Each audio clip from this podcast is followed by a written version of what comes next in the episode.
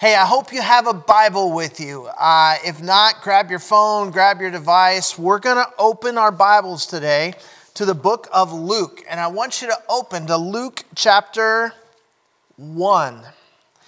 Luke chapter 1, beginning in verse 26. Not where you thought I was going to tell you to open to, but open to Luke chapter 1, beginning in verse 26. And let me just read. You can follow along as I read. Luke writes this Now, in the sixth month, the angel Gabriel was sent from God to a city in Galilee called Nazareth to a virgin engaged to a man whose name was Joseph of the descendants of David, and the virgin's name was Mary. And coming in, he said to her, Greetings, favored one, the Lord is with you. But she was very perplexed at this statement and kept pondering what kind of salutation this was. The angel said to her, Do not be afraid, Mary, for you have found favor with God. And behold, you will conceive in your womb and bear a son, and you shall name him Jesus. He will be great and will be called the Son of the Most High. And the Lord God will give him the throne of his father David, and he will reign over the house of Jacob forever, and his kingdom will have no end. Mary said to the angel, How can this be? Since I'm a virgin. The angel answered and said to her, The Holy Spirit will come upon you, and the power of the Most High will overshadow you. And for that reason, the Holy Child shall be called the Son of God. And behold, even your relative Elizabeth has also conceived a son in her old age, and she who was called barren is now in her sixth month. For nothing will be impossible with God. That is how Jesus' story begins in the Gospels with the announcement that nothing is impossible with God and the promise that Jesus is going to reign forever. And then as you read the gospel accounts, you see this truth demonstrated over and over again. Born of a virgin, no problem. Nothing's impossible with God. Calm the storm, no problem. Nothing's impossible with God. Heal the sick, cast out demons, give sight to the blind, cleanse the leper, no problem. Nothing is impossible with God. And still, when the women found the tomb empty on that Sunday morning, they were shocked and they were confused. Now turn to the book of Mark, chapter 16. If you're in Luke, just turn a couple of pages to the left and you'll be in Mark 16. And I want you to go with me to Mark 16, beginning in verse 1. When the Sabbath was over, Mary Magdalene and Mary, the mother of James, and Salome brought spices so that they might come and anoint him. Very early on the first day of the week, they came to the tomb when the sun had risen. They were saying to one another, Who will roll away the stone for us from the entrance of the tomb? Looking up, they saw that the stone had been rolled away, although it was extremely large. Entering the tomb, they saw a young man sitting at the right wearing a white robe, and they were amazed. And he said to them, Do not be amazed. You're looking for Jesus, the Nazarene, who has been crucified. He is risen. He is not here. Behold, here's the place where they laid him. But go, tell his disciples and Peter, he is going ahead of you to Galilee. There you will see him, just as he told you. They went out and fled from the tomb, for trembling and astonishment had gripped them. And they said nothing to anyone, for they were afraid. They were astonished trembling and astonishment had gripped them. They were amazed. It's amazing how the power of our circumstances can have power over our faith. Jesus had always said that he would be killed. He had always said that after dying, he would raise again on the third day. But a claim like that is insane. A claim like that is so crazy. It's so outlandish. Obviously, he couldn't have meant that, right? Obviously, he wasn't being literal It must have been some kind of metaphor. I know he brought it up again and again and again, but it had to be a metaphor. It couldn't be real. People can't raise themselves from the dead. And so no one ever thought for a moment that he might be serious.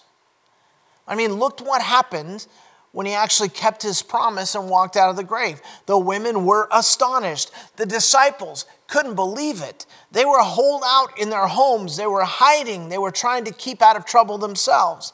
Thomas famously or infamously refused to believe it. In fact, he said, I'll never believe it unless I place my hands in his wounds.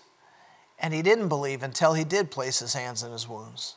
The disciples on the road to Emmaus, they had decided to give up. They had turned around and they were going back to their old life when Jesus met them on the road, the risen Jesus, and literally turned their lives around. When it gets really dark, it is hard to believe that there's ever going to be light again. But think about Jesus' track record. In fact, one of my favorite sections in Scripture is in the book of Mark. In Mark 4 and 5, you just start at the end of Mark 4, around I think verse 26 or so. And, and in just Mark 4 and 5, you have just a day in the life of Jesus. And in this day in the life of Jesus, it begins in Mark 4 where Jesus calms a storm. We talked about that a few weeks ago, right? The waves are breaking over the boat, and Jesus just stands up and says, Hush, be still and the wind and the waves stop, and the sea returns to glass.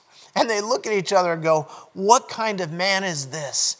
They make it to the other side of the sea, and there they're encountered by a man who's possessed by a legion of demons. Jesus speaks, and the demons go out and run into a bunch of pigs, and the pigs run over the hill. So now he's shown that he has power over nature when he calmed the storm. He's shown that he has power over Satan. They make it back across the lake. There's a crowd waiting for them, and there's this woman who has been slowly bleeding to death for 12 years. She merely touches the hem of his robe, and she's instantly healed. Jesus has power over sickness. And then we have Jairus who comes to him and says, My daughter is sick. And while they're talking, they get the report that his daughter has died. He still goes to Jairus' house. He walks in, speaks to the dead girl, and she raises up.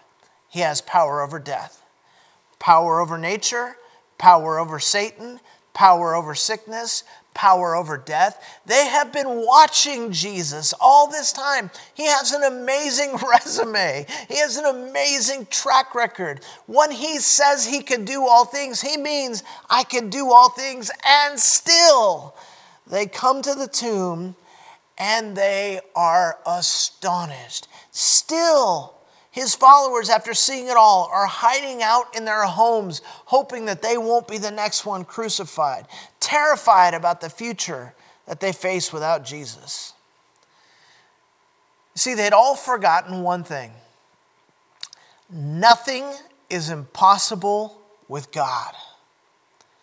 Now, in case you're not familiar with Jesus, in case you're just sort of tuning in today to check this out, someone invited you, you want to see what this Easter thing is all about. Let me make something clear to you as I introduce Jesus to you. He is the King of Kings. He is the Lord of Lords. He is the one who spoke and the universe leapt into existence. He parted the Red Sea and allowed the children of Israel to walk through on dry land, and then he closed up the sea on Pharaoh's army. He opened Sarah's barren womb and brought forth a great nation.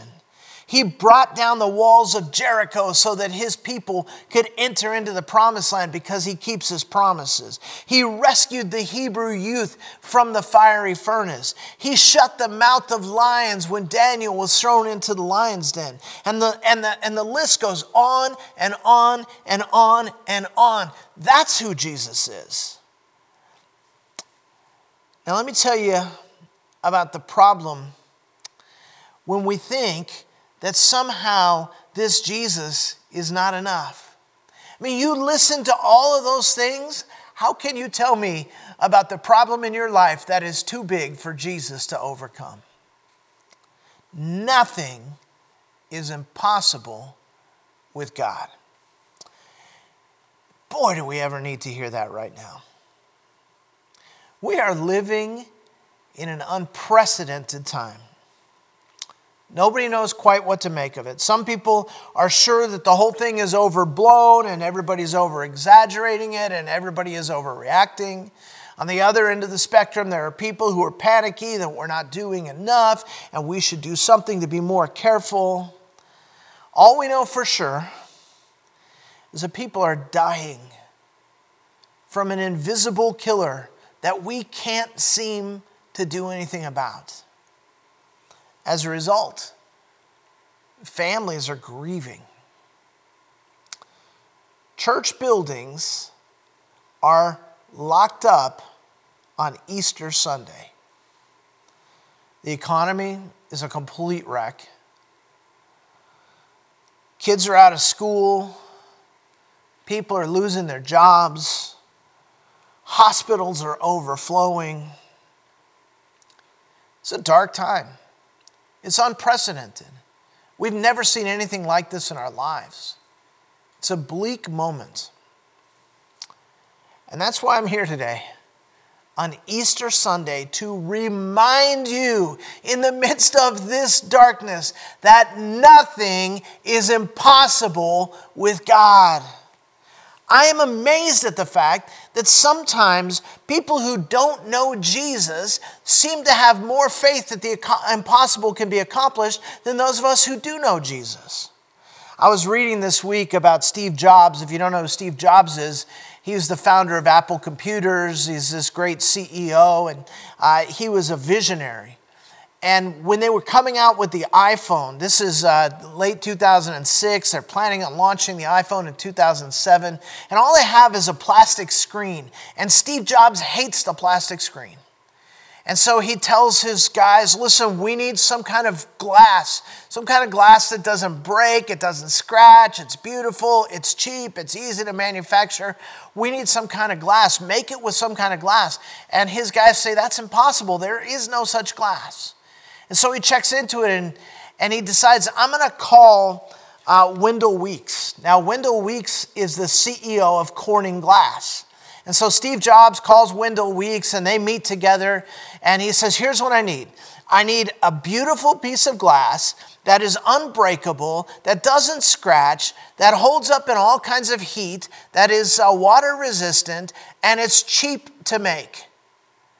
And Wendell Weeks says, You know, we used to dream about something like that. I remember back in the 60s, we had this project, it was called Gorilla Glass, and we were trying to get a team to come up with that kind of a glass. But we scrapped it because we couldn't come up with it. And Steve Jobs looks Wendell Weeks in the eyes, and here's what he says I need six million of those for six million iPhones in six months. And Wendell Weeks says, I don't think you understood me. This was in the 60s. We tried it. We couldn't do it. We don't have any way to manufacture such a glass. And Steve Jobs looks at him and says, If you put your mind to it, I know you can do it. Now go do it. Six months later, the iPhone rolls out with Gorilla Glass. It's almost unbreakable. It's almost unscratchable. It resists water. It is beautiful. It is cheap to make. It is lightweight. It is all the things that they asked for. That was in June of 2007. By 2012, there were 1 billion mobile devices using Gorilla Glass. And I looked it up. By 2017, that number had risen to 5 billion. At this point, there are more people, there are more devices using Gorilla Glass than there are people on planet Earth. The impossible is not always impossible. We have to get back to believing in a God who can and will do the impossible. It's always such a great thing for me to just think back on the years that I've been walking with Jesus and think about the many times that He has done the impossible right before my eyes. It's not just something I read about, it's something I experience. I'll never forget 2010, we were building this building. And back then, we thought there would be people in this building on Sunday mornings. Surprise, surprise. But we're building this building, and we had entered into a contract with a contractor, and we had agreed to a $400,000 price tag. It was going to be $400,000, and it was going to take four months to build. Well, it took 13 months, and it cost $1.1 million. And by the time we got to the end, we ran out of money. There wasn't enough money to finish the project. We were about $40,000 short of finishing the project. There was nothing we could do. We were stuck. I was meeting with a friend for breakfast and we were sharing prayer requests. And I said, Hey, pray for us. We're so close to being finished with our building, but we've run out of money. He said, Okay, I'll pray for you. He went back to his church the next day and he was preaching and he mentioned us as an example. He said, We all need to have faith. My friend is trying to build this uh, church building, and they've run out of money, but he's convinced that God's still going to do it anyway. We need to have faith like that. At the end of the worship service, a lady from his church walked up to him and handed him an envelope and said, I want you to give this to your friend. He brought it to me the next day I opened the envelope, and inside the envelope was a check for $40,000. The exact amount we needed. He didn't even know how much we needed. She didn't know how much we needed. She said, The Lord told me to give a check for $40,000. The impossible is not impossible with God. We sit here in this building today because God can do the impossible. Friends, on this Easter Sunday, I want to just remind you that what was true at the time of Jesus' birth was also true at the time of Jesus' death. Nothing is impossible with God. And that's why when they went to the tomb on that morning, the stone had been rolled away. Jesus had kept his promise. God had kept his word. He will reign forever and ever. Listen, Jesus was dead. A soldier took a spear, shoved it up through his ribs into his heart, and blood and water flowed out. He had been laid in a tomb with a, with a stone sealed against the entrance of the tomb, and he had been in there for part of three days. That's as dead as you can get. You don't get any more dead than that. But on the third day, on the third day, the stone rolled away. On the third day, the Roman soldiers fell over like dead men. On the third day, an angel sat upon that stone. And on the third day, the risen Jesus Christ walked out bodily from the tomb, and he is alive forevermore. You know why? Because God keeps his promises, and nothing is impossible with God. What obstacles are you facing today? Health issues, financial issues, family struggles, loneliness, fear. The greatest problem that we all face is the problem of sin and death. There is no greater problem than that. That's our great foe. Every one of us is a sinner. Every one of us is guilty before a holy God. And the wages of sin, according to Scripture, is death. So we all face the exact same problem. There's nothing we can do to save ourselves. It's simply impossible for us to do that. But that doesn't mean we can't be saved. Easter reminds us that nothing is impossible with God. Jesus defeated the power of sin on Calvary's cross. God raised him from the dead on that third day. And, and in so doing, he defeated death on the cross, he defeated sin on the cross, and death in the empty tomb. And that's why, for some 2,000 years, despite famines, despite wars, despite natural disasters, despite plagues, the people of God have lifted their voices on Easter Sunday. The people of God have declared together, He is risen. He is risen indeed. Because nothing is impossible with God. Have I said that enough times? Nothing is impossible with God. Say it with me. Nothing is impossible with God. That was terrible. I want to hear it again. Nothing is impossible with God.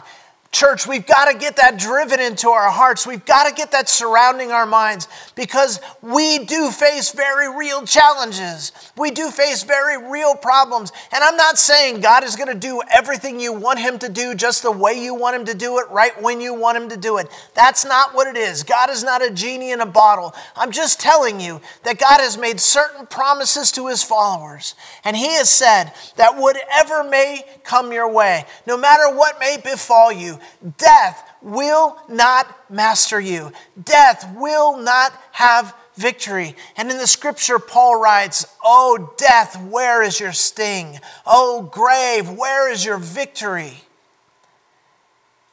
Death cannot overcome the one who is the life. The power of sin has been squashed. The power of death has been destroyed. And by faith in the risen Savior, you and I can have eternal life if we only believe. The scripture tells us very clearly that we must confess to God that we're sinners, that we must realize that we cannot save ourselves, that we must call out to God as Lord and Savior. Now, a lot of us are comfortable with Savior. We're glad to be plucked out of the fire. But we're not so comfortable with Lord. Lord means boss, Lord means king, Lord means he rules my life. The scripture says he will not be Savior without being Lord. He's Lord and Savior. And if we will come to him, no matter how deep our sin, no matter how broken our lives, if we will come to him and we will put our trust in him and begin to follow him as Lord and Savior, the scripture says, death will not have victory over us. And so I want to invite you today, wherever you are, you may be watching this on a device in your car. You may be all alone in your home. Maybe you're surrounded by people. It doesn't matter, wherever you are, right now, where you are, all you have to do is in your heart talk to God, confess your sin, Trust in Jesus as Savior. Ask Him to be Lord of your life, and He will give you new life. By faith in the Savior, eternal life is available to all of us. Nothing is impossible with God. He is risen indeed. Let's pray. Father, we want to say thank you. We're just humbled at what you have done for us. After thinking on Friday about the, about the terrible, horrific truth of the cross, to think what you did for us, Lord Jesus, on that cross, how you drank the cup of God's wrath, though you're completely innocent. You defeated sin for us. And now, on this Sunday, we lift our hands, we lift our hearts, we rejoice together as your children because you haven't just defeated sin, you've defeated death. And we can walk in newness of life today because of who you are and because of what you've done. What a mighty God we serve. You are risen, Lord Jesus. You are risen indeed. And we give you all the praise. In Jesus' name we pray. Amen.